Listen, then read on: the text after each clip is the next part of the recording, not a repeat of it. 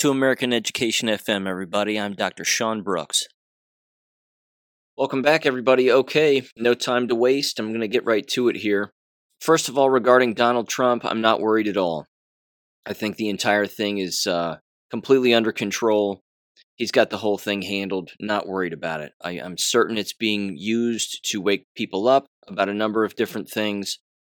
It's not, uh, it, it you know, I'm it's not that I'm not spending a ton of time on it because I don't understand what's going on. I think it's quite the opposite. I think I understand what's going on, at least to the best of my ability, looking at it multidimensionally as best I can. And uh, again, I, I do think it's being used to wake some people up, but it's also being used again as a trap because most of these things are used as a trap to, again, just create this giant boomerang effect that's going to happen on down the line when these other politicians get rounded up. Of course, we can't trust the judiciary and we can't necessarily trust law enforcement, but I think time will tell on some of that. I think there's enough good judges out there and enough good law enforcement out there that we just need to select few to do the right thing. And that's really about it. And maybe all they need is a green light go. Maybe all they need is an order that you have to do this based on your oath of office. And oh, by the way, if you don't, you're committing a crime. So either do what you're supposed to do or go to jail. It's quite possible that'll happen on down the line too. But uh, yeah, I have faith in the right thing happening, without a doubt. Because look how far we've fallen, and look look what's happening. Everything's turning gay, isn't it? Everything's getting gayer by the second. So, with that, here's where I'd like to start. I've got a great deal of things to riff on here at the beginning, uh, unfortunately, I've got a little more Nashville stuff to bring up because uh, it just it continues. Believe it or not, I wish it didn't, but it does. There's more revelations, more things I've learned since. Still didn't happen, but some of the crisis actors are actually coming out of the woodwork. Uh, I want to talk about some of the things that I've done. Another email that I sent to our state representative who represents the the general area where I live. Again, it's been over 24 to 48 hours. Haven't received an email back from them yet regarding 5G and the jabs. Uh, I've got some Simone Gold stuff to bring up, some education related things, and then a few jab related things, along with some WHO revelations, because I am convinced, as you've heard me bring up in past episodes, that the WHO and this World Pandemic Treaty thing, even out of the mouth of Tedros himself, he's openly said that it's not that they are imposing things on other people it's that these private organizations within government or even selected government officials themselves if they just agree to it and agree to this so-called treaty then it's game over. They're going to ramp up a number of other things i think in the future and i really do think that uh, lockdowns are going to be something that they might even try one more time. I can't believe that they would do it again given all the information that we all know now, but they may try. And uh, and it's worth reading about and diving into. And I've got a couple of documents here to read and a post from Dr. Mike Yeadon from his Telegram page about uh, what these revisions to this so-called treaty actually mean. And I'm going to get to all that a little bit later. And then I want to end on kind of a positive note with uh, a post from Katie Hopkins, which I thought was really good not everybody's brain dead. And again, Katie Hopkins gets some things wrong regarding politics and multidimensional things that are going on here, but she's on our side. And she's a Brit and uh, a journalist and asks good questions. And yeah, she's on our side. But she has a, a interesting little message for uh, America, certainly Americans, and uh, to basically not hate all of the British because not all of the British are dead asleep as to what's going on. Okay, Nashville, goodness gracious. First of all, I'll start with this. And this was refreshing, and I'm, I'm glad that this happened. Uh, Greg Reese, who makes the Reese Report videos for InfoWars, they, they made one about Nashville.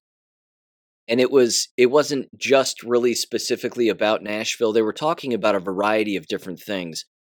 But it was fantastic because you know that these guys know.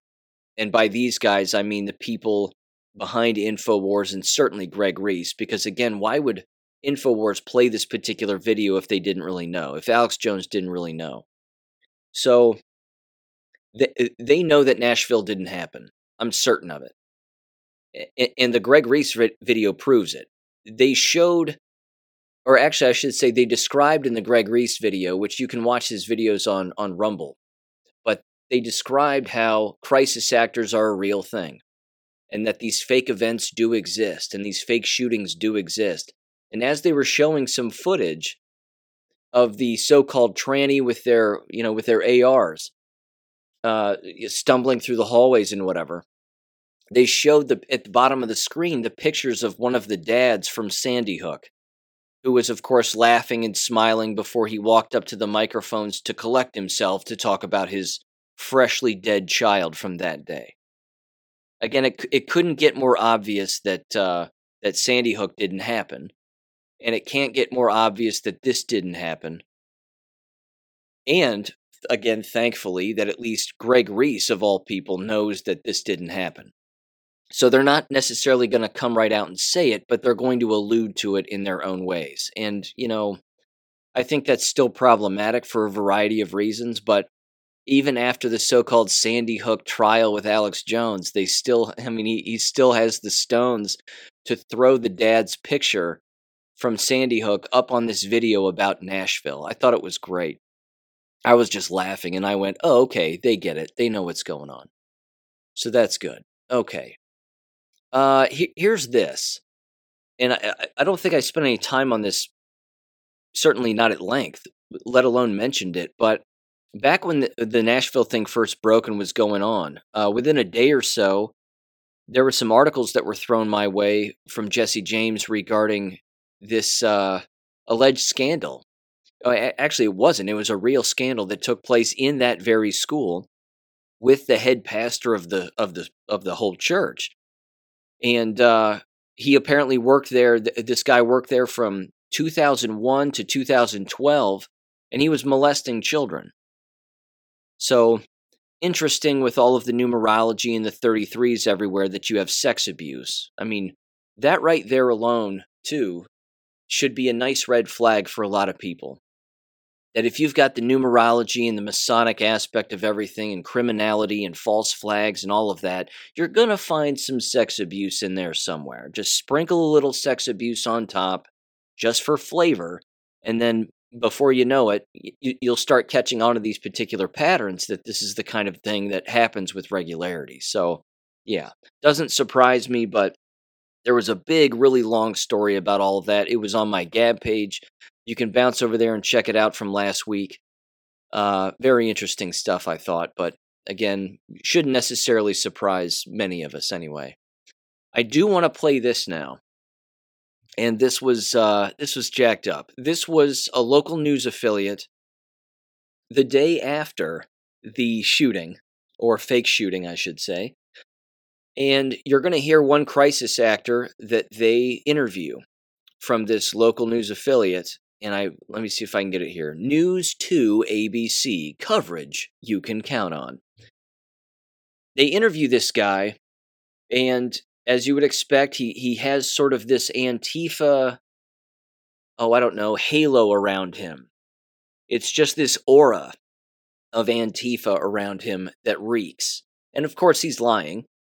And you'll hear what he describes. And he'll describe again pulling over on the side of the road uh, in this highway and stopping traffic so that escaping students can run from the scene through the woods and are running across the street into the arms of a teacher who apparently is also leading children across the street as they're all running away from the scene.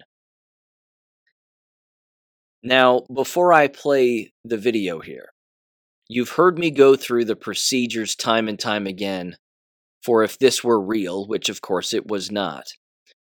Nowhere, and I mean nowhere, in any school shooting procedure or lockdown procedure are students running willy nilly off campus, let alone being led by a school teacher across a four lane highway. It's not happening. Two lanes in one direction, two lanes coming in the other with the occasional turn lane for a short distance of time, as the map clearly shows. That's not policy and procedure. That does not happen. And that's what is caught on video, allegedly, by this person or by other people. And again, they are students because a couple of these girls that are running across this screen are wearing skirts. They're wearing like plaid skirts. And so I thought to myself, is there a uniform? And then I looked back at some previous photographs of where they're all holding hands, basically like in a human chain, for at least a nice little photo op as it looks like they're walking toward the buses when I don't think they got on buses at all. And uh, yeah, and and they were wearing skirts and it looked like some of the boys were kind of dressed a little more casually but it looked like all of the girls were generally dressed exactly the same at least they were all wearing the same kind of skirt point is is that under no circumstance is a school teacher running from the campus outside of the building across a four lane highway with children this is another this is another avenue in the script that they had to get to try to prove to oncoming traffic, I should say, or any observer that this happened. Why would there be a school teacher running from the campus? Why would you have children who are dressed like they're attending school in the middle of a school day running across a highway, four lanes, with a couple of people occasionally stopping and getting other cars that are passing by randomly to stop?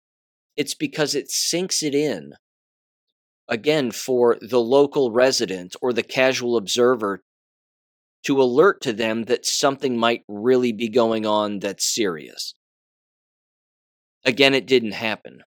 It's a nice script and it's an it's a nice little curveball that they threw in the script to try to seal it for some people, but it doesn't work.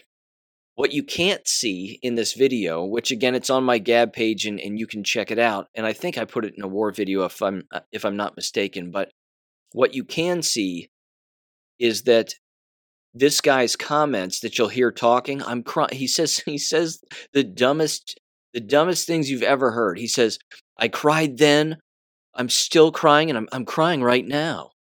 I mean, he's the worst actor on the face of the planet, but all of his comments that he's saying are are heavily edited.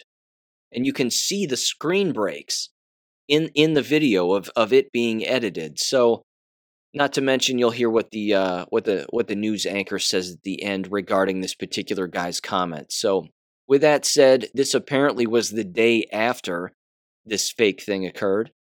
And uh, it's about two minutes and 40 seconds long. Give this a listen in three two one there are many unsung heroes from yesterday's school shooting teachers who ushered kids to safety, drivers who stopped traffic to assist.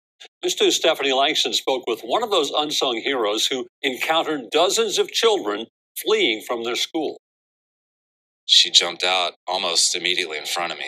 It was a race to escape gunfire. Jason Hoffman heard just moments before the encounter. Right! I think I heard at least maybe 10 to 15 shots. Hoffman hunkered down, seeking cover in his car as he tried to leave the area on Hillsboro Road before a woman who appeared to be a teacher jumped out of the wood line, waving him down with dozens of children. But when I saw the kids coming out of the woods, it just really hit me. It just really hit me.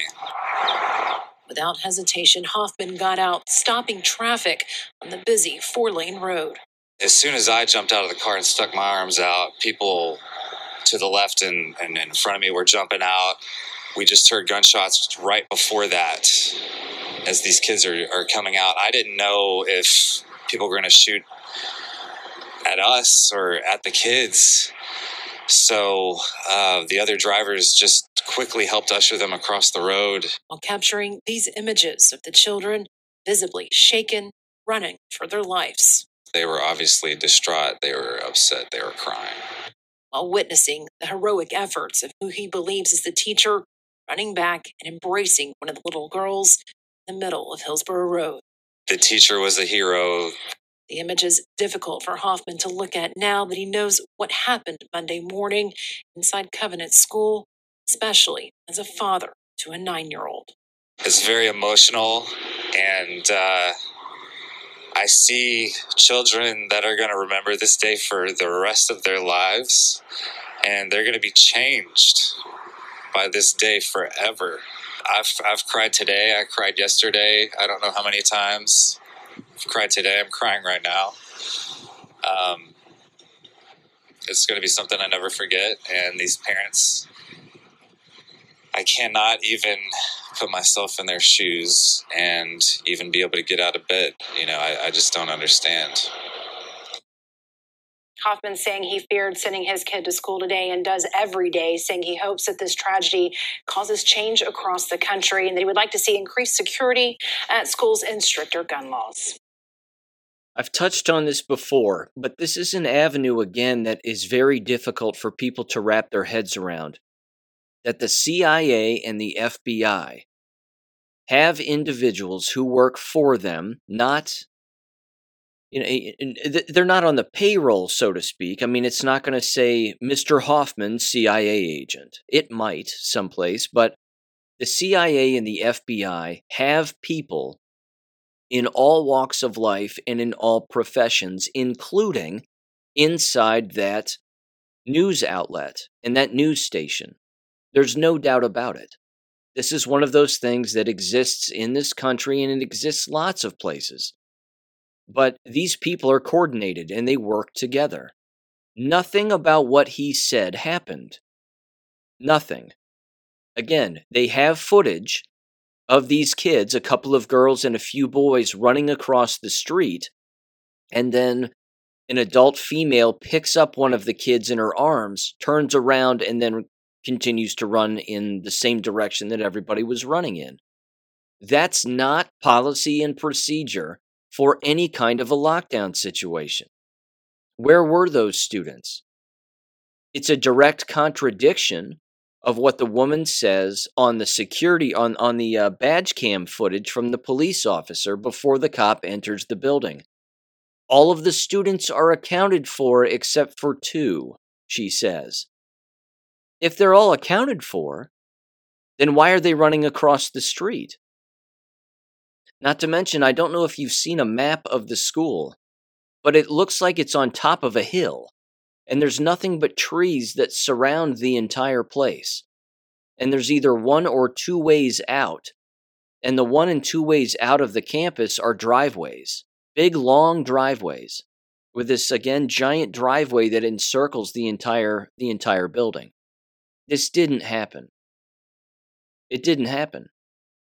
I, I don't know what else to say. I don't know where they had these students staged in order to run across the highway like that. It's preposterous. The whole thing is preposterous. There is this, though, and I want to touch on this just briefly before I riff on a even larger subject, which has to do with why this is all happening. Uh, you, you, may have heard that in the Tennessee House of Representatives, certainly within the, the building, the, the Capitol building there, I guess, um, a bunch of Democrats who are elected officials were screaming and shouting with a bunch of citizens and whatever else. Apparently, three of them are going to be held accountable for throwing that whole fiasco together. And it says here from Tennessee Lookout that uh, House Republicans are moving to expel three Democrats over floor protests. It says the House floor session devolved into fracas uh, after move to expel Democrat reps Justin Jones of Nashville, Justin Pearson of Memphis, and Gloria Johnson of Knoxville. So, again, these individuals I think were directly involved with uh, protesting, and couple of people got arrested and whatever else. So now they're looking to throw these people out, as they should, because they look like lunatics. Um, not to mention they're they're just nuts. I mean, let's throw them in jail like the J Sixers allegedly, right? Either way, I want to riff on this, which I think is a a, a larger avenue that, that we have to explore. And I know that some of this has been brought up in the past, but I want this to sort of wash over everybody, regardless of age, and whether you're a parent or not, and whether you're a, a child, adult, or not. The, the constant locking down of of minors in in school buildings and the constant videos that we're seeing and the false flags and again w- whether they are real or not and i would say even worse than all of that the reaction and the political reaction the government reaction and the so-called solutions and proactive solutions to these problems this is all being done as it's been said numerous times to normalize this kind of behavior in the state of affairs Let's think further down the line, though, beyond just the normalization of it, because what does that mean? If they're normalizing this kind of behavior for minors and children, that's because they're grooming them to accept this kind of pattern of behavior and this kind of response when they become adults. So, what do we know about MK Ultra? and the MK Ultra program, which again was a was a brainwashing program designed to program individuals to behave particular ways in particular situations when someone else was calling for that kind of behavior to take place. What we are actually watching with all of these moves and government and these elected officials or selected officials are participants in this is we are watching an MK Ultra program come down on every person in American society. And when I say every person, I mean everybody. It's not just school age children who happen to be in that specific environment where the false flag, fake or real shooting took place. Regardless of the situation, it's not just it's not just the children it's the school teachers, which means it's not just the school teachers there in that building, is it? It's school teachers in every state. It's school teachers in every district because they believe it happened. That's MK Ultra. Brainwashing them into believing that something is real when it is not. And then, of course, eliciting a response, an emotional response, when they hear it, when they see it, even if they weren't really there. That's brainwashing to the to the nth degree, but again specifically it is MK Ultra. It is a mind control program to elicit all of these responses from all of these people. And again, it's not just being done in the short term for the short term. It's being done to normalize this kind of government response, and then ultimately, everyone is living in a lockdown scenario. Much like what we're what we experienced with the whole COVID lie and all of that. We actually saw citizens go nose to nose with one another over what was real and what was fake the mask wearing, the shot taking, all of it. That was also an MK Ultra program too. Because again, they were, and when I say they, I mean government and, and the powers that be, they were programming people to have an emotional response to something that was not real. The, these fake sh- school shootings are, are no different. They're, they're no different. They're exactly the same. Because if you're a school teacher, for example, Again, I'll make it local and then I'll bring it I'll bring it back out to a larger picture again, but if you're a local school teacher, imagine a local school teacher standing up in a faculty meeting in their school building and somebody, usually the principal or some other nitwit at the front of the room who starts to talk about this could even be a counselor they they might even push this on you know on a specific counselor and they might have them stand in front of the faculty and say this happened, this was a tragedy. It's just horrific when things like this happen. They're happening more frequently and blah, blah, blah. It would take a knowledgeable employee and someone willing to just tell the truth to stand up in that faculty meeting and say, This didn't happen. You're all being lied to. And I can prove it to you. Again, the blowback and, and the conflict, the interpersonal and even public conflict that would exist between asleep faculty members and even individuals who would maybe be on the fence and then the very knowledgeable who would know that things like this don't exist and aren't real. That that kind of uh, workplace conflict and interpersonal conflict might even cost somebody their job. Do you see how deep the brainwashing then goes? To where a person tells the truth about something that didn't happen in the workplace that has direct implications for them, everyone around them, and the workplace. They're telling the truth and they might lose their jobs. But we saw that already, didn't we? I mean, we've seen that over the last three years. That's already happened with things like the COVID lie and the mask wearing and the jab taking. You have a divide in society that is based upon those that are awake and those that are asleep and unfortunately, you have this huge swath of people that exists right in between that is made up of both both sides. And some of them are good and some of them are not and some of them uh, some of them are well intended and some of them aren't. But they're not awake to the fact that things like this are manufactured and again, those are well intended people in that middle section, but also in that middle section are people who are well intended, but tend to believe that all of these are real all of the time. And they don't ever want to think for a minute that, that they don't that they don't exist. That that's too big of a lie for them to handle. It's too big of a script for them to handle. This is why the Civil War is already taking place here and it's not going away anytime soon. You've heard me say it here. The truth and only the truth, the 100% unadulterated truth, is the only thing that's going to save us.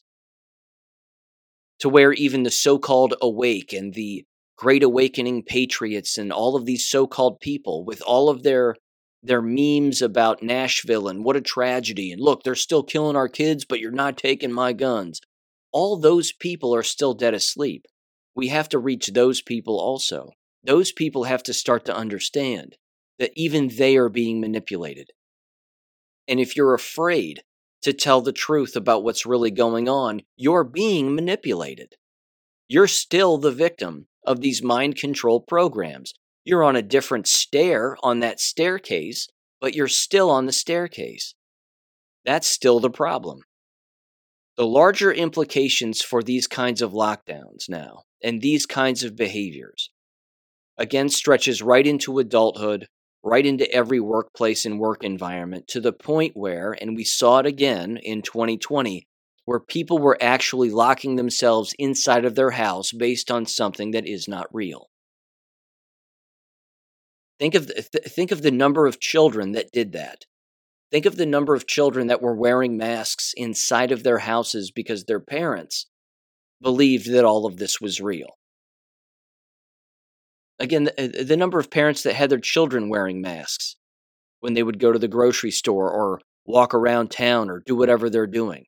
Those parents are an abomination. They're an abomination. And they're brainwashed. And they're child abusers. Everybody's being abused in this entire thing. I fully get it. And that abuse flows downhill, right down into the laps of children who are unsuspecting and remarkably trusting. But this is the larger problem It's to normalize lockdowns on a grander scale, nationwide, time and time again.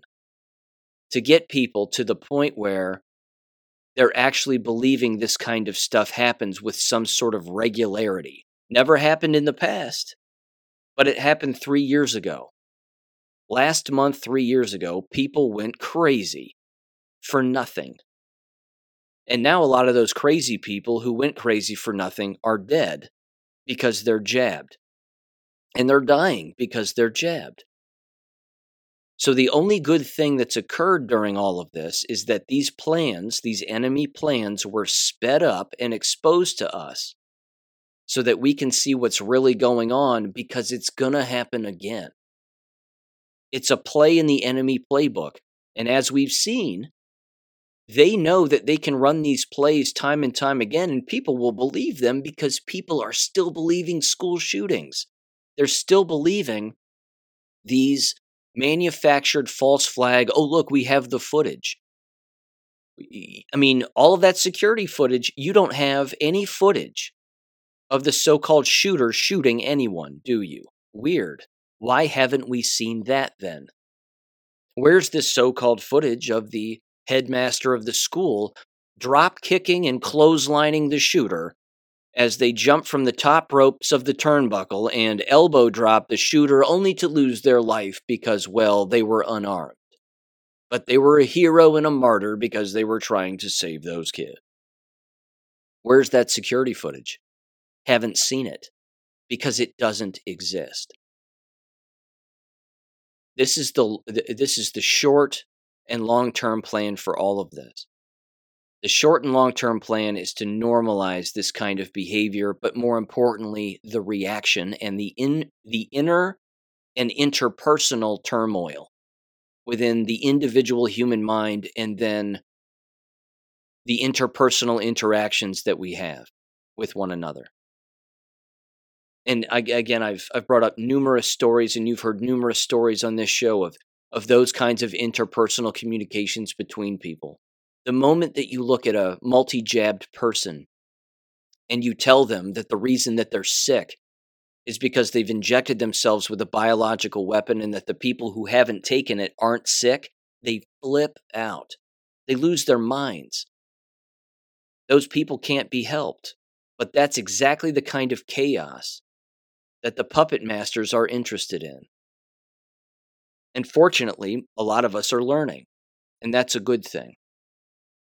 So, there are short and long term implications of this, and I would encourage people to look up MK Ultra, the history of MK Ultra, because it was a operational military grade um, subsection of the CIA that was created to again brainwash individuals through chemicals and visualization and certainly physical torture.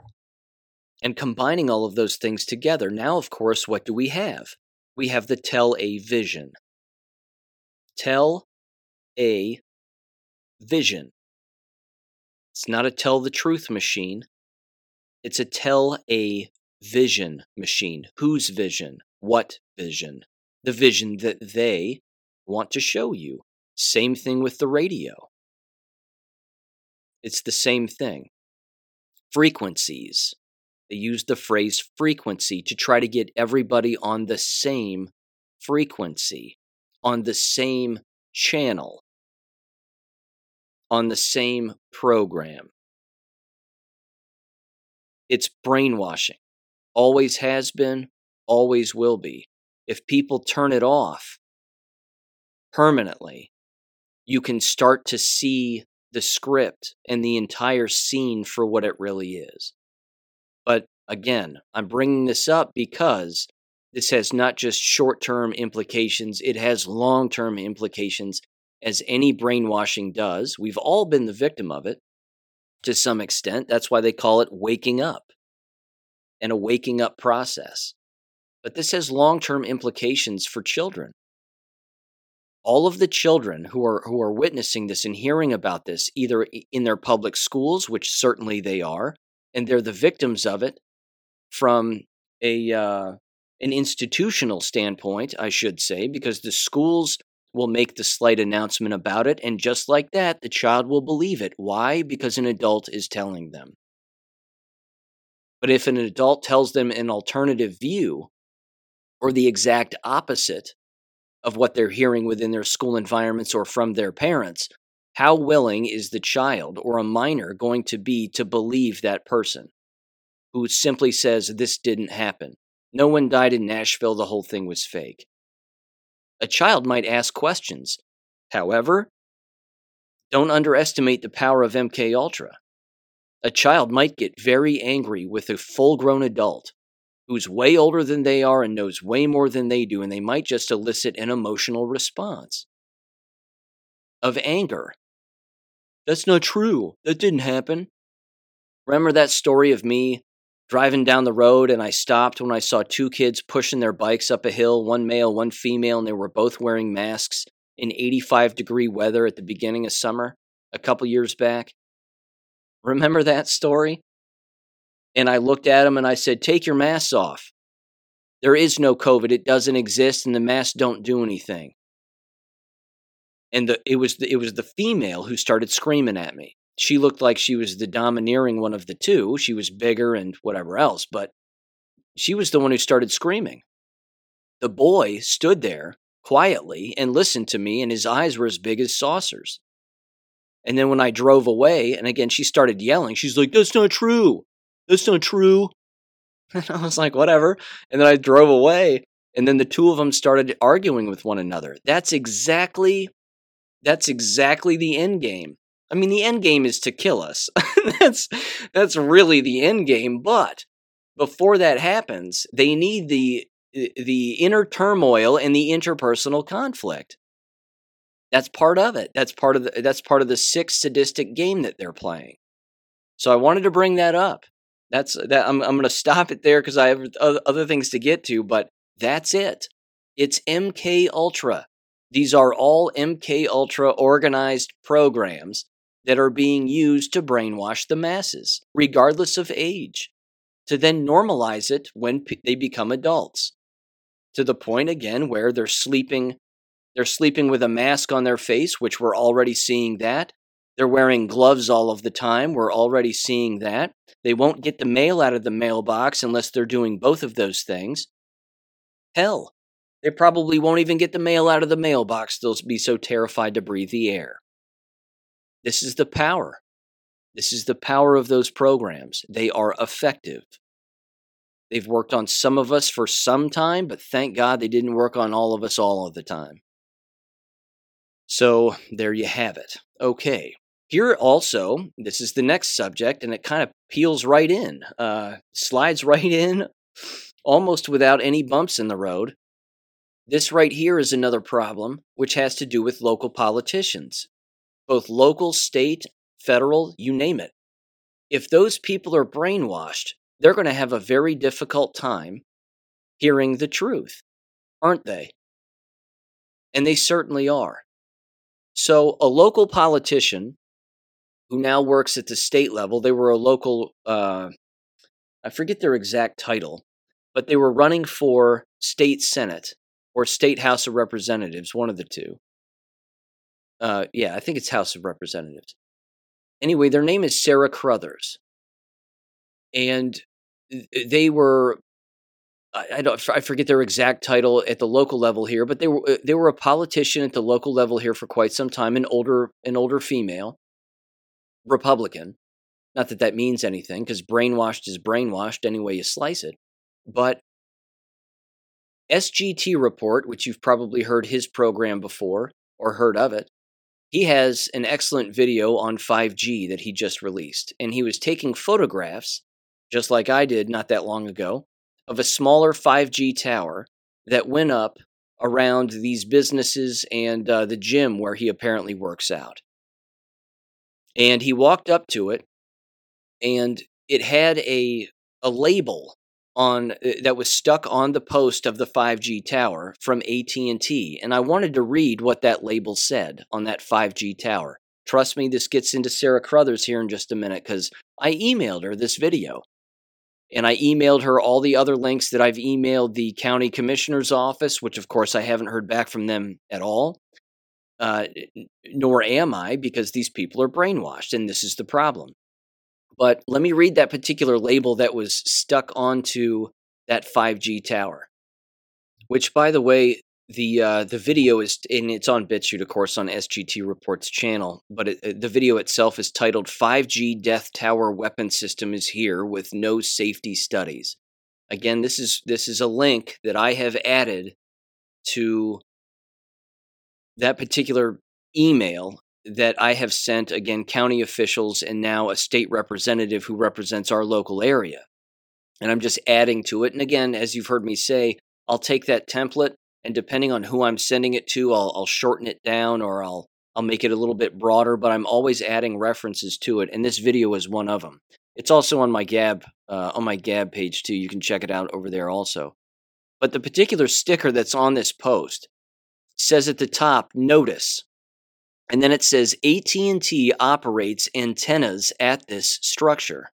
It says above this point, you are re entering an area where radio frequency RF fields may exceed the FCC general population exposure limits. It says follow safety guidelines for working in an RF environment. And then it says keep 1 4 away from the fronts of antennas. And the 1 and the 4 are almost like added stickers on top of the the notice sticker. So again, as he says in the video, keep one four away, 14 away, 14 what? And he says 14 centimeters, inches, feet, meters, yards, miles. What are we talking about here? And then it says contact AT&T at 800 638 2822 uh, operator 93 and follow their instructions prior to performing any maintenance or repairs above this point.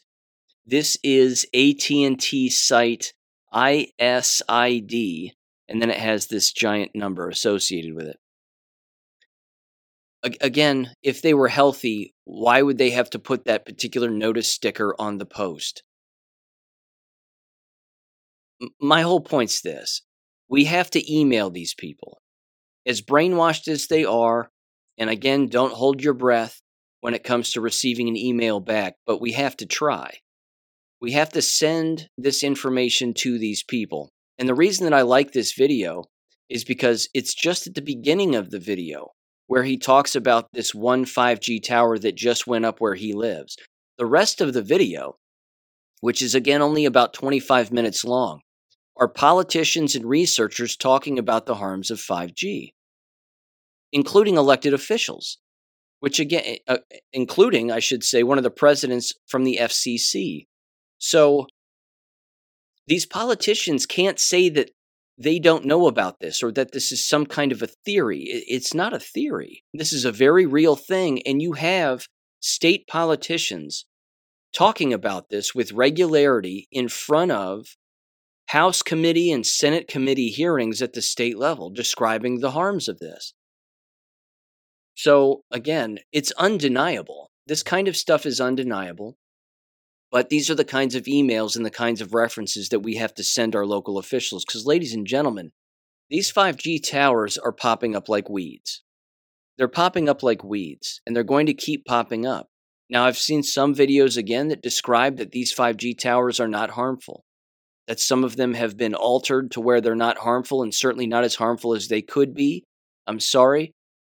I would I would prefer to sit on the uh, on the uh, other side of caution on this one and simply assume that they haven't been tampered with by white hats in order to be less harmful. Let's just assume they're all harmful because we know that they are. The, the proof is undeniable and the evidence is undeniable. So I just wanted to bring that up again. I have an example again of a template on my website under the government documents section where you can uh, edit that particular template any way you see fit, toss it into emails, and just email bombard your your city councils and your county commissioners and even the local politicians that represent you at the state level. They have to learn about this. They think it's for faster internet. It has nothing to do with that. Never has. It's a total con job. Okay. There's that. Simone Gold. Ah, oh, it's getting exhausting with Simone Gold, isn't it? She's the pinata that keeps on giving, though.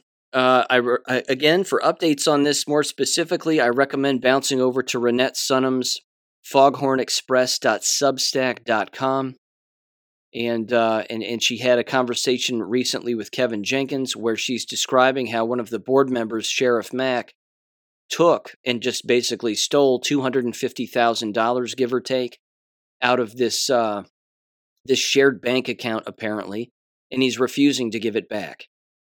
They also describe in their talk how Kevin Jenkins, again, in, in his oversight of the entire group, that there is $30 million, $30 million that, are, that is just gone from AFLDS. It's just disappeared, completely unaccounted for.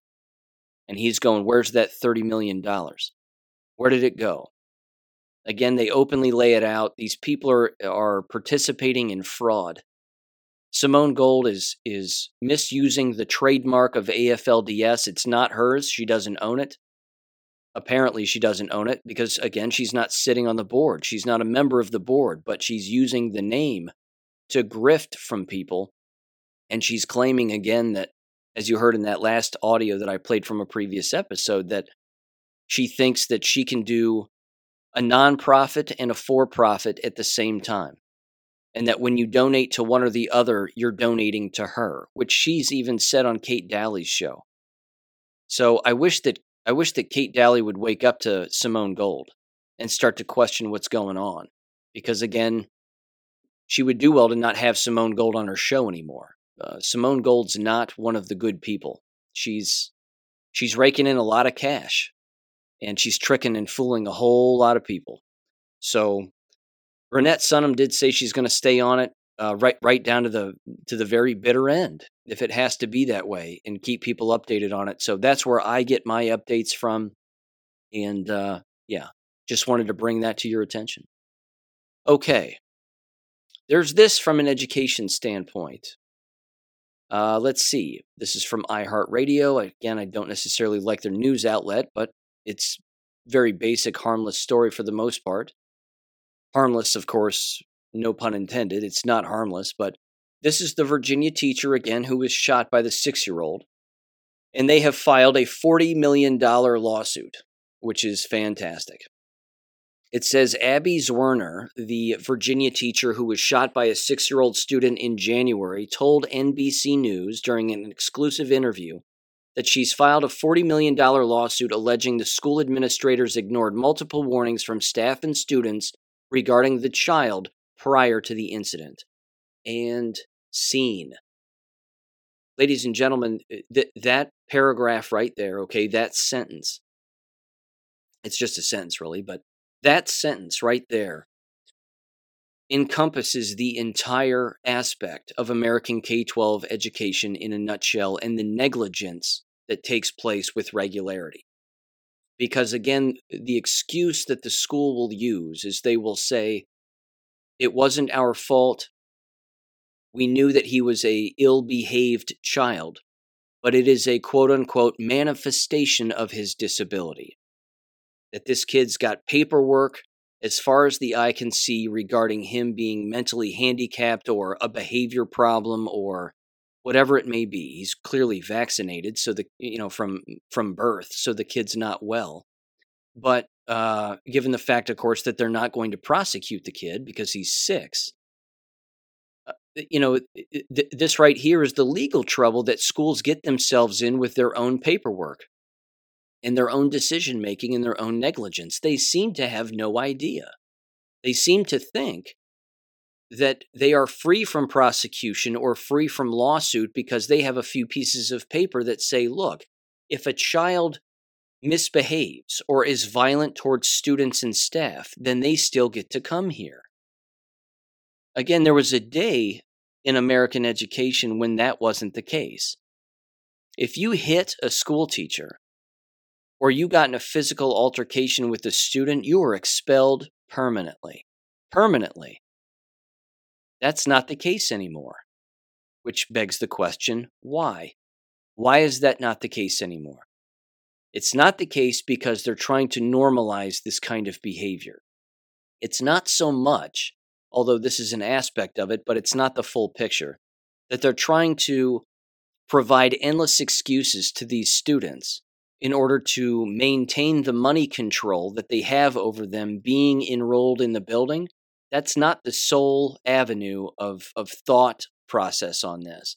It has more to do with normalizing the behavior and driving out the most morally sound in order to keep the brainwashed working within these environments to actually believe that hitting somebody in one of these environments is normal. In fact, it's only the school environment where it's being normalized for the most part. Yes, it's being normalized in society, of course, with people not being arrested for very serious crimes. We know that, and that's equally as horrific, which should tell people what the long term plans are for the enemies and the powers that be to create lawlessness across the entire world as much as humanly possible. That a rape victim uh, won't have their won't have their rapist go to jail, or that somebody can get murdered and the murderer is out on bail in less than 24 hours, uh, or has no bail.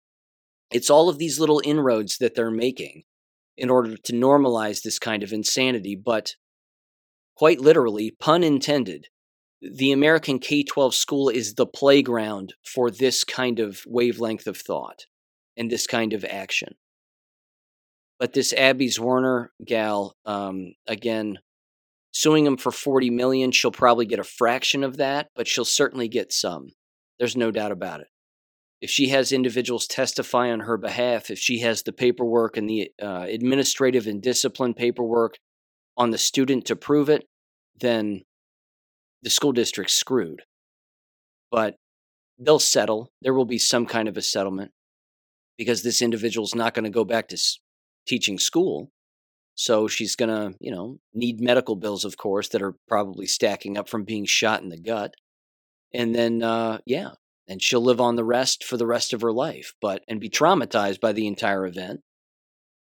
But see, that's the MK Ultra. We're back to that. That's the MK Ultra Avenue is that everybody in the in in the environment saw that and everybody in the environment is too worried to tell the truth or that a certain amount of people are too worried to tell the truth or stand up for this school teacher one of their fellow coworkers who was shot in the gut because you know they're all worried about a paycheck and their mortgage payment and they don't want to lose their job if they all just stood up and did the right thing and ostracized every single person who participated in covering up the child's behavior and negative behavior, well, then you'd win. But they just keep playing the game because they're brainwashed, and that's that's part of it. I want to shift gears now to some jab related things. And I want to start with this. And I've, I've got a great deal, but or at least I should say three major things here. And this this first one is big. This is from the Epoch Times just from a couple of days ago. And this has to do with the case of Brooke Jackson, who was a Pfizer whistleblower. And, uh, and uh, basically, in summary, a judge has thrown out her entire case. I'm going to read through this very quickly. But again, it, it shouldn't uh, it shouldn't shock anybody that the entire judicial system in our country is corrupt, and they aren't going to be the ones to fix it. Certainly not by and large and it's not just jab related things, it's just about anything. So it is titled Pfizer COVID 19 Vaccine Trial Whistleblower Case Dismissed by Judge.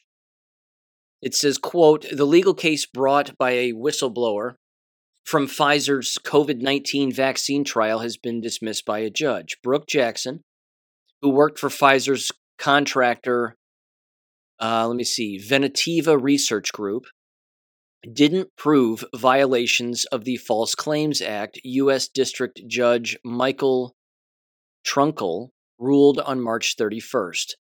Jackson sued Ven- Ventavia, that's how you pronounce it, Pfizer, and another organization involved in the vaccine trial in 2021, alleging that trial violations she uncovered meant that the government was defrauded when it paid for doses of Pfizer's vaccine. Internal records show that Ventavia officials acknowledged the, that patients were unblinded, adverse events weren't recorded, and vaccine doses were kept unlocked in disorganized rooms.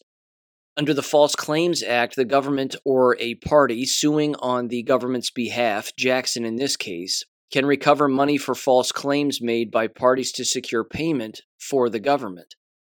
Parties are liable if they knowingly present a false claim for payment or intentionally use a false record or statement material to make a false claim. While Jackson presented evidence that violations occurred, the government's prototype agreement with Pfizer only conditioned payment on delivery of a vaccine that had been authorized or approved by the U.S. Food and Drug Administration. Truncale ruled. See? wow. You got to hand it to them. You got to hand it to the to the criminals. This is why they have the emergency use authorization in place because it hasn't been authorized by the FDA. Therefore, they can't be sued regarding these things. It's only emergency use authorization. There's only a voluntary participation mandate. Take this deadly poison if you want to. We're not forcing you, although we're coer- coercing you and, and doing a thousand other things to try to get you to take it because we want you dead. But we're not we're not forcing it on you. Well, of course they did. They forced it on lots of people, numerous ways. But that's the little that's always been the the legal benchmark, so to speak, had to do with the emergency use authorization. As long as they were operating on that, while keeping that from the public by and large, then they could almost do whatever they wanted without any repercussion. Perhaps so they think, anyway. It says the payments section stated that, quote, the government will have no right to withhold payment in respect of any delivered doses unless the FDA has withdrawn approval or authorization of the vaccine. The FDA, which Jackson alerted to the violations, hasn't withdrawn approval or authorization. It says, quote, In sum, Ms. Jackson has failed to plead that the government conditioned payment on defendants' certification of compliance with regulatory provisions or clinical trial protocol, Truncale said in the new ruling. While Jackson argued that the false record portion of the False Claims Act, FCA, was violated because of the trial violations, the defendant said false records and statements alone didn't create liability without a false claim seeking payment from the government. Quote, the upshot is that there is no liability under the FCA for making or using a false record or statement where the claimant is entitled to the payment. Truncale said, quote, Pfizer was entitled to its claims for payment, therefore, Ms. Jackson has not stated a claim for false record liability. It says the judge quoted a different ruling which found that the False Claims Act was enacted by Congress to, quote, vindicate fraud on the federal government, not second guess decisions made by those empowered through the democratic process to shape public policy, unquote. And then the ruling also read, quote, when the government as appropriate levels repeatedly concludes that it is not defrauded, it is not forgiving a found fraud. Rather, it is concluding that there was no fraud at all, unquote, the ruling states. And it goes on and on and on. It says again, so if the FDA gets it wrong, then they just get it wrong and we have to live with it. Question mark, the judge, the judge said. And then Pfizer attorney said, exactly. There was a retaliation claim, apparently, uh, which was also thrown out. And the reaction it says Pfizer, Vent- Ventiava, Ventavia, sorry, and the third defendant, Icon, I C O N, didn't respond to requests for comment. Warner Mendenhall, a lawyer representing Jackson, said an appeal is forthcoming, quote, the dismissal of Pfizer's case is a despicable and heinous betrayal of justice, a slap in the face to vaccine injured and whistleblowers, a blatant example of corruption, incompetence, and cowardice, a declaration that the powerful are above the law, Jackson said in a statement. Quote, I will never back down no matter what it costs. Good for her. Good for her. She's 100% right. She's on the right side of this, and this should show everybody how uh, how evil and corrupt things are because there were a lot of so called high profile lawyers like the Tom Renzes of the world who were hanging their hat on this case and saying, well, Brooke Jackson has a case. This is the biggest case being brought against Pfizer. And in the blink of an eye, it gets tossed out by a judge. It's a disturbing set of affairs when that's the case. Here's some more proof, though, that the jabs are wiping people out, as if we needed more proof. Hot off the presses from the JAMAnetwork.com and published within the JAMA NETW Open, which would be their online publication if I had to take a guess. From March 30th, it says the following Title, quote, Prevalence and characteristics associated with post COVID 19 condition among non hospitalized adolescents and young adults. Here we go. I'm going to read, uh, let me see here.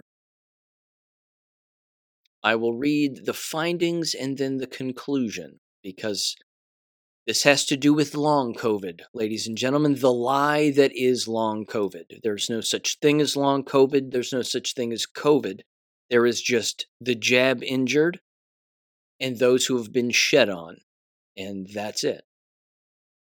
So it says the following key points question What are the prevalence and associated risk factors for post COVID 19 condition or PCC in young people after mild acute infection? Findings the cohort study included 382 SARS CoV 2 positive individuals and a control group of 85 SARS CoV 2 negative individuals aged 12 to 25 years who were assessed at the early convalescent stage and at six month follow up. When applying the World Health Organization case definition of PCC, which is, uh, again, positive COVID 19 condition, prevalence at six months was 49% but was also comparably high, 47% in the control group. PCC was not associated with biological markers specific to viral infection, but with initial symptom severity and psychosocial factors. Point being, again, they're openly admitting that it's the poison it's the shots and the shedding that are that are causing the harm here and and wiping out the immune system and that's what quote unquote long covid is long covid is a made up phrase that's being used to justify the presence of AIDS or VAIDS, if you want to call it that too. It's a completely compromised immune system. So here's what the conclusion reached Again, the persistent symptoms and disability that characterize PCC are associated with factors other than SARS CoV 2 infection, including psychosocial factors. It says this finding raises questions about the utility of the WHO, World Health Organization, case definition and has implications for the planning of healthcare services as well as for further research on PCC.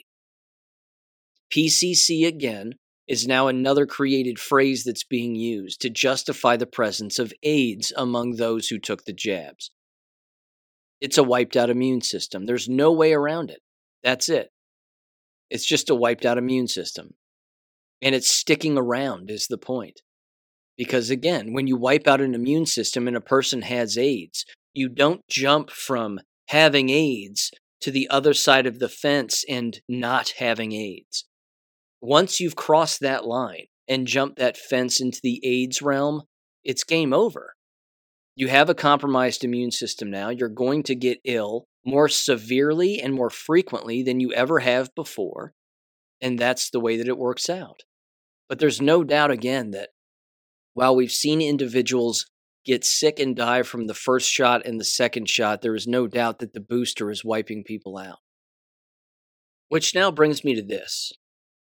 And uh, I want to spend some time on this one. This is, again, directly from Dr. Mike Yeadon, the former vice president and chief medical research officer for Pfizer. I follow him on Telegram. He's got a lot of sound information, as you might expect. And uh, I want to read his summary of this two page document, which again has to do with the impending revisions of the international health regulations, as the WHO calls them. So I want to read his summary first, and then I'll dive into the two specific pages in just a minute. But his summary says this quote, The two page summary is about the WHO and the impending revisions of the international health regulations.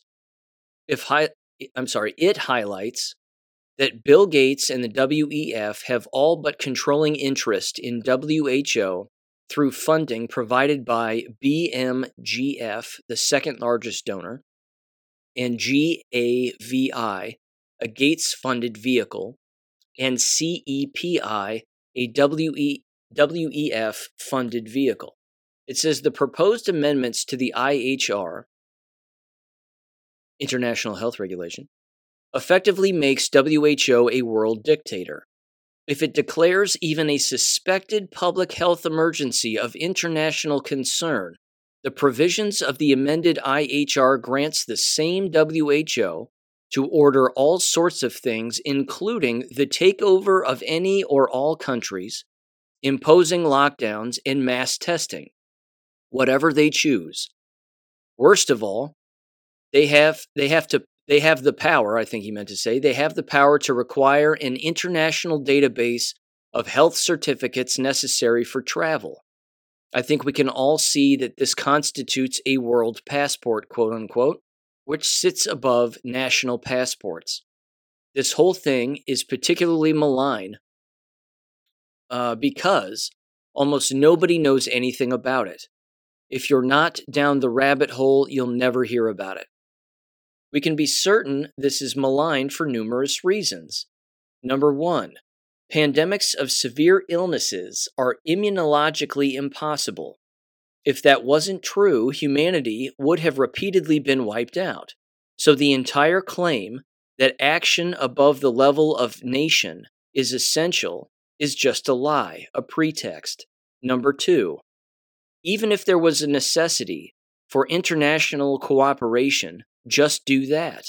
Nobody in their right mind would destroy dem- democracy.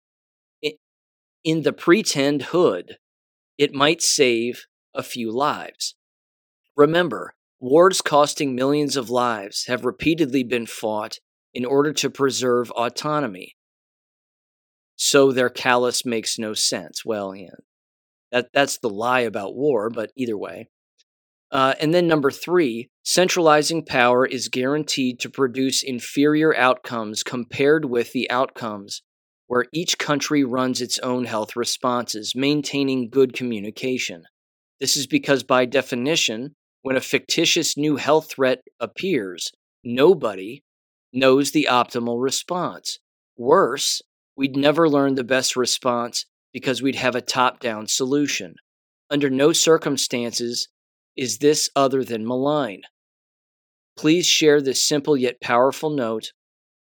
Let it not be something most people learn about only after the WHO has declared a PHEIC. Best wishes, Mike. Unquote. Okay. You've heard me bring it up here before. You've even, again, heard it out of the mouth of Tedros himself. He, he's he's a criminal and he's a terrorist, and, and we know that. But he's openly stated that they can't make, quote unquote, governments or countries do whatever they want, so he says. So again, if you're to believe him, then that means, again, you believe him. Now, I don't believe him. We've been taught this already over the last three years. Look how many people followed orders without even thinking. Look how many people they got killed. They tricked governments into killing their own citizens and not even the governments. The governments went along with it. The governments were complicit in this murder. All the governments. They, they tricked the individuals at the local level to coerce, bribe, punish, ostracize anybody that wouldn't go along with what they were going along with, not knowing that they themselves were being manipulated. So, when it comes to the game of murder, ladies and gentlemen, I think it's only the unjabbed who really know what's going on from that standpoint. I mean, we aren't the ones, as the unjabbed and the purebloods, we aren't the ones who have gone along with this murder. We aren't the ones who participated in it. The people who walked away from their jobs in the medical profession because they didn't want to jab people, those people aren't the murderers. It's the people who stayed in the business and kept jabbing without even thinking. That's the problem. So here's the document. It says the following, and I also put this on my Gab page if you want to read it. Uh, re- read it yourself. It says the following here: "Quote: The WHO is planning for world tyranny. It says right now preparations are being made to turn the World Health Organization into a key part of a global autocracy government, removing national sovereignty and replacing it with a totalitarian health state. This will come about by an extensive revision of the Constitution of the WHO, the International Health Regulations, IHR, which will be legally binding in 196 countries from May of 2024. Interesting year, isn't it? An election year. Uh, here in the United States, anyway. The next paragraph says the image of the WHO conveyed to the public is certainly not one of a looming health tyranny. On, it, on its heavenly blue homepage, we are met with pictures of dedicated humanitarian work around the globe to make the world safe and sound with priority given to the weak and vulnerable. It is a beautiful vision of a world free from disease and suffering. And that was what the WHO once stood for. It never stood for that, actually, but whatever. It says, but the vision has faded to be replaced with a thin veil of credibility hiding an organization fueled by economic and political interests. The WHO was founded in the aftermath of the Second World War. Its constitution was written in New York in 1946 and entered into force two years later. With its main office in Geneva, initially, the WHO was financed by its member states, but from 1974 onwards, new actors appeared as co financiers in so called public private partnerships. The first to be a table, I'm sorry, the first to the table was the World Bank. Shocking. Supporting the expanded program on immunization. Shocking. Subsequently, these private contributors each with their own economic interests, grew steadily in number as pharmaceutical industry became aware of the enormous profits that could be made from vaccines and global vaccination programs with the WHO as a partner. When President Ronald Reagan signed the National Childhood Vaccine Injury Act in 1986, the pharmaceutical companies were indemnified from all claims against vaccine injury. This had the effect of uh, I'm sorry, of flinging the doors of opportunity wide open for the pharmaceutical industry.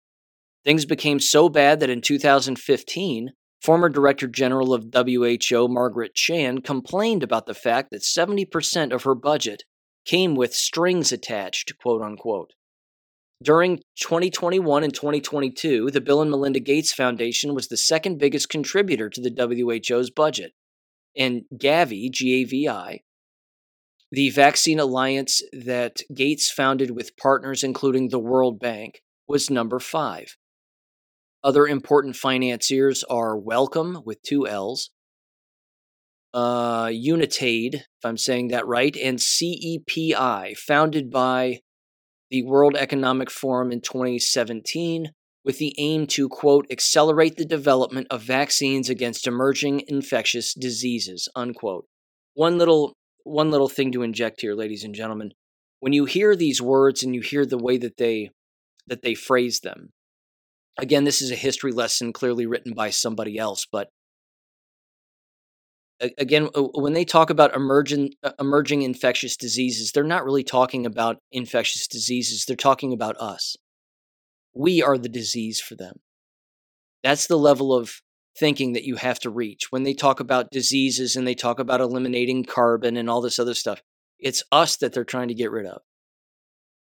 It continues here. It says the WHO's constitution, the IHRs, was revised in 19, uh, I'm sorry, 1969 and then again in 2003 in the aftermath of the H1N1 swine flu epidemic. Well, there was no epidemic, but whatever.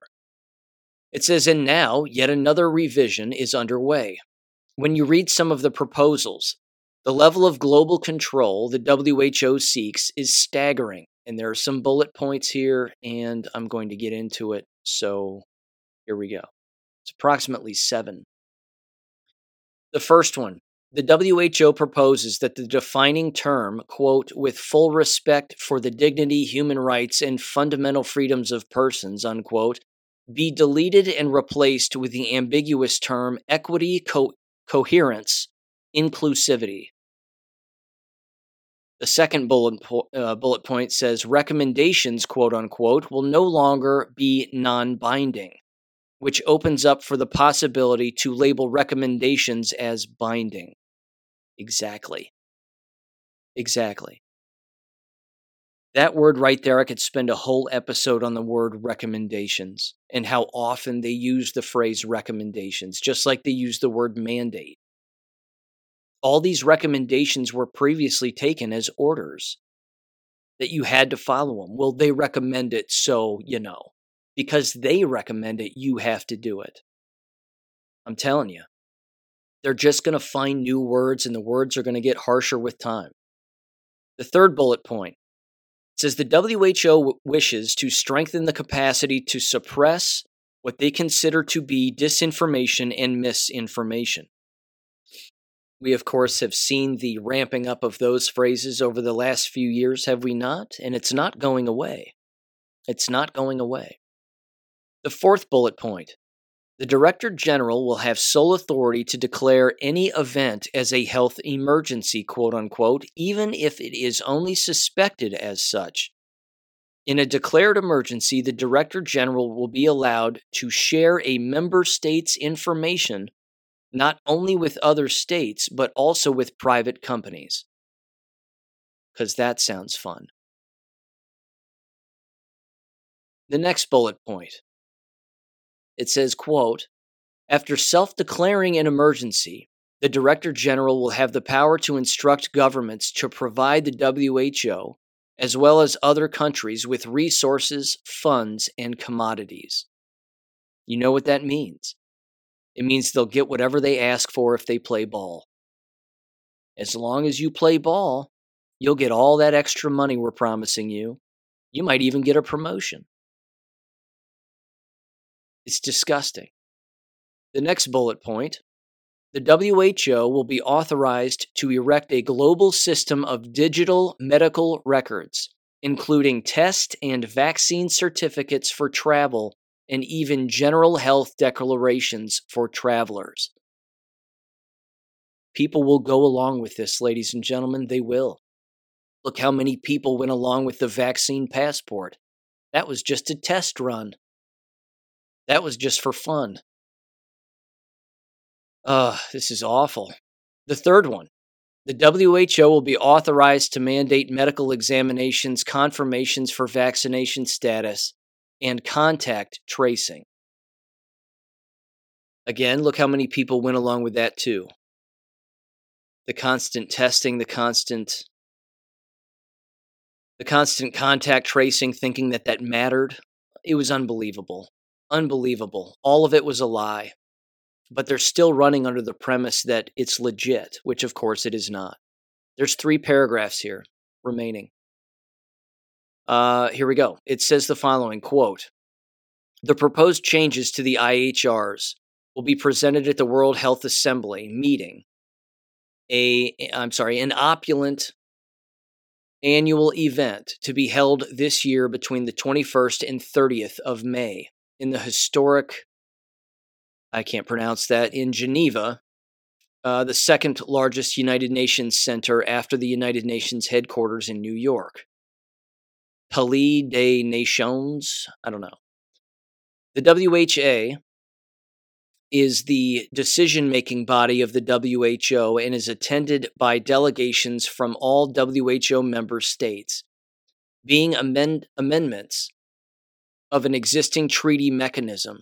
The alterations to the IHRs only require approval of half the member states to come into force.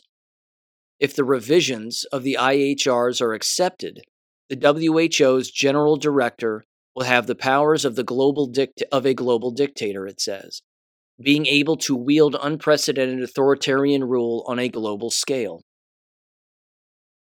Why is there complete silence about this in the mainstream media? Question mark. This is a question asked by Dr. David Bell, former medical officer and scientist at the WHO, now senior scholar at the Brownstone Institute. David Bell points out that the WHO is fairly transparent in its machinations. Machinations. However, uh, I'm sorry, it says, therefore, it should be straightforward to determine whether this is all misplaced hysteria or an attempt to implement an existential change in sovereign rights and international relations. Well, I think we've seen that it is. They, they know what they're doing. This is not an accident. Tedros has said it himself. He's openly said it himself. Last paragraph here. It says, quote, one of the few politicians who have raised their voice against this threat of global tyranny is the German EU parliamentarian Christine Anderson. You've heard her audio before and you've seen her on my war videos. Uh, in an interview with Vox Libertas, uh, she said, quote, if you give executive powers to a non-elected body, you no longer have a democracy. You no longer have accountability of elected officials. And who will, who will the citizens hold accountable for taking away their rights? People need to understand that if this treaty goes through, you can bury democracy altogether. It is done with. The WHO has the right to call out a pandemic or even a suspicion of one. And once they do, they will seize executive powers of the member states. Unquote. And that was written by a Margarita Scan Scantz. I'm saying that right who calls herself a playwright and a journalist, and then there's four references below, which are all linkable. Again, that document that I just read is on my Gab page. If you're interested in printing it out, sharing it with people, moving it around, I highly recommend it. Mike Yeadon asked us to do it, which is why I'm doing it. And there you go.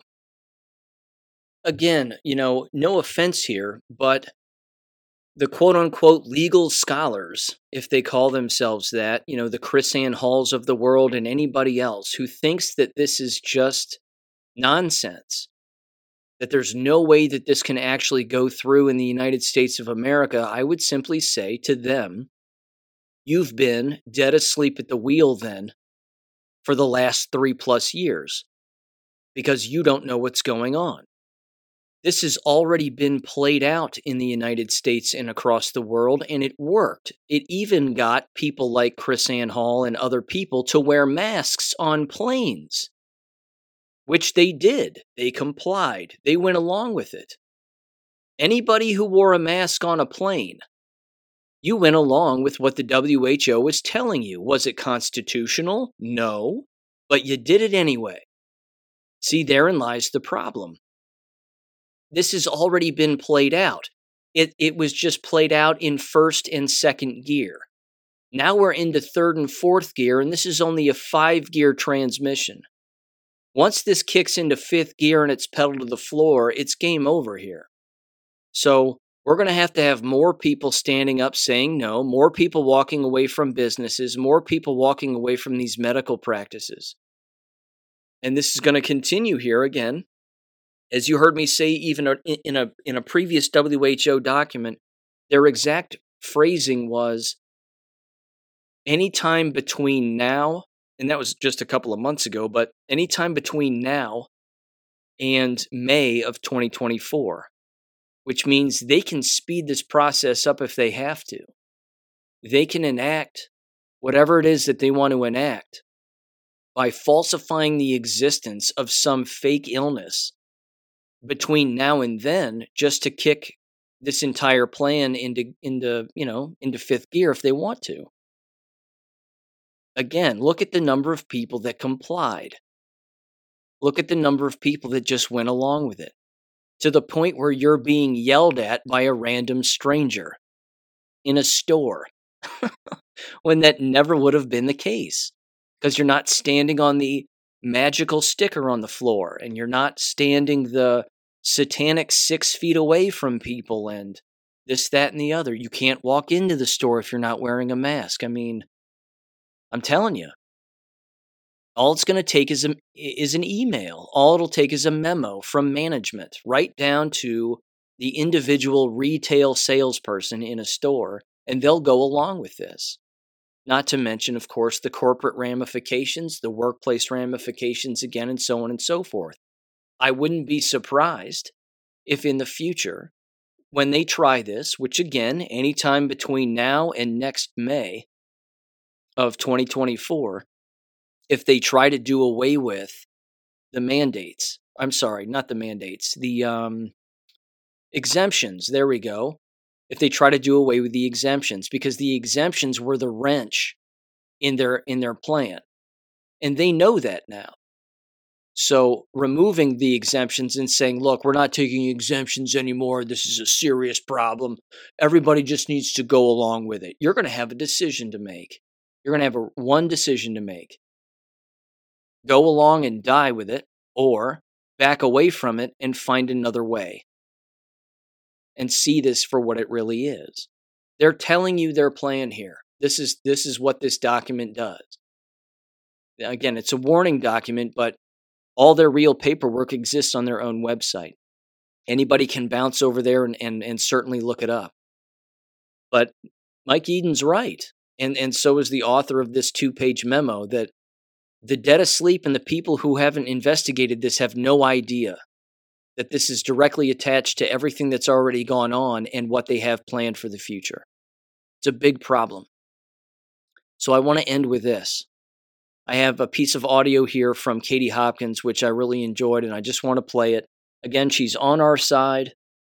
Uh, she's been on our side for quite some time, and uh, she's just here to remind people that not everybody who's British is dead asleep. And she describes that briefly. So give this a listen, ladies and gentlemen, and I will catch you on Friday.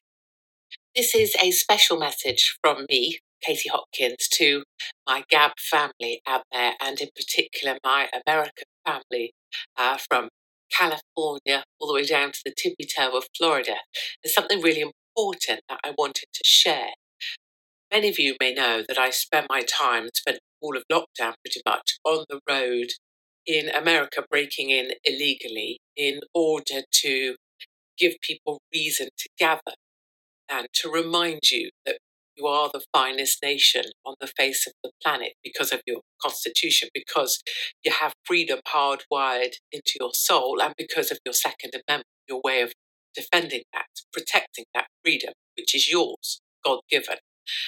And when we talk, um, when I'm on the road in America, I tell you about British people that you can't hear or see.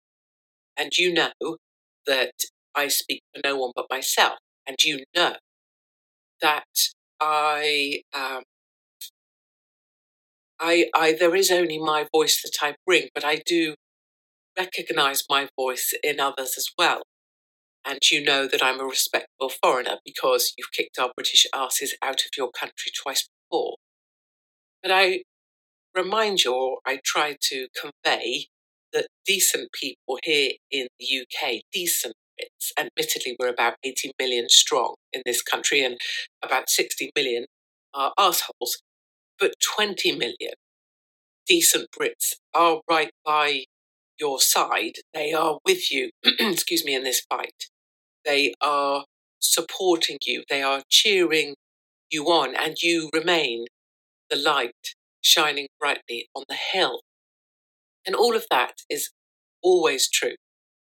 But remarkably, I've just been doing more of the on the road stuff here in the UK, where a vast network of speakeasies has built up. Because here, speech is much more restricted than even where it is for you. Here, facts are hate speech, and therefore truth is an arrestable offence, as I know all too well, having been arrested, interviewed under caution for the crime of speaking facts. But I wanted you to know that in these speakeasies, 50 people, 100 people gathering above an underwear shop, underneath a bar, in a barn on a farm, all the places that I also recognize from being on the road in California during lockdown. These people are gathering, and one of the things I'm saying much more of at the moment is talking about America, great Americans, particularly in places like California, which is as red as red can be once you get out of the sentence, about Rust Belt Americans, about decent Americans and their Second Amendment, about the fact that every time Biden says something stupid, great patriots go out and buy another weapon. I tell your stories to the quiet underground speakeasies here. And it's really the moment that moves the room. And what I've been noticing more and more is that just as Americans come up to me when I'm on the road in America and say, Oh, we didn't realize British people were with us. We didn't realize any of you liked us or knew about our struggle. That's happening here. Just at an event this week, people came up and went, I loved hearing about Americans. I loved hearing about the fact that they're armed and able to defend themselves and that they know that we're here. I love that. So I just wanted to take a moment to share that with you quietly here because it's really important for me to let you know, and it's emotional too, that British people are so with you, but more than that, they really want to hear about you just as you like to hear about them. Um, and any way you can help share this message, I would be incredibly grateful.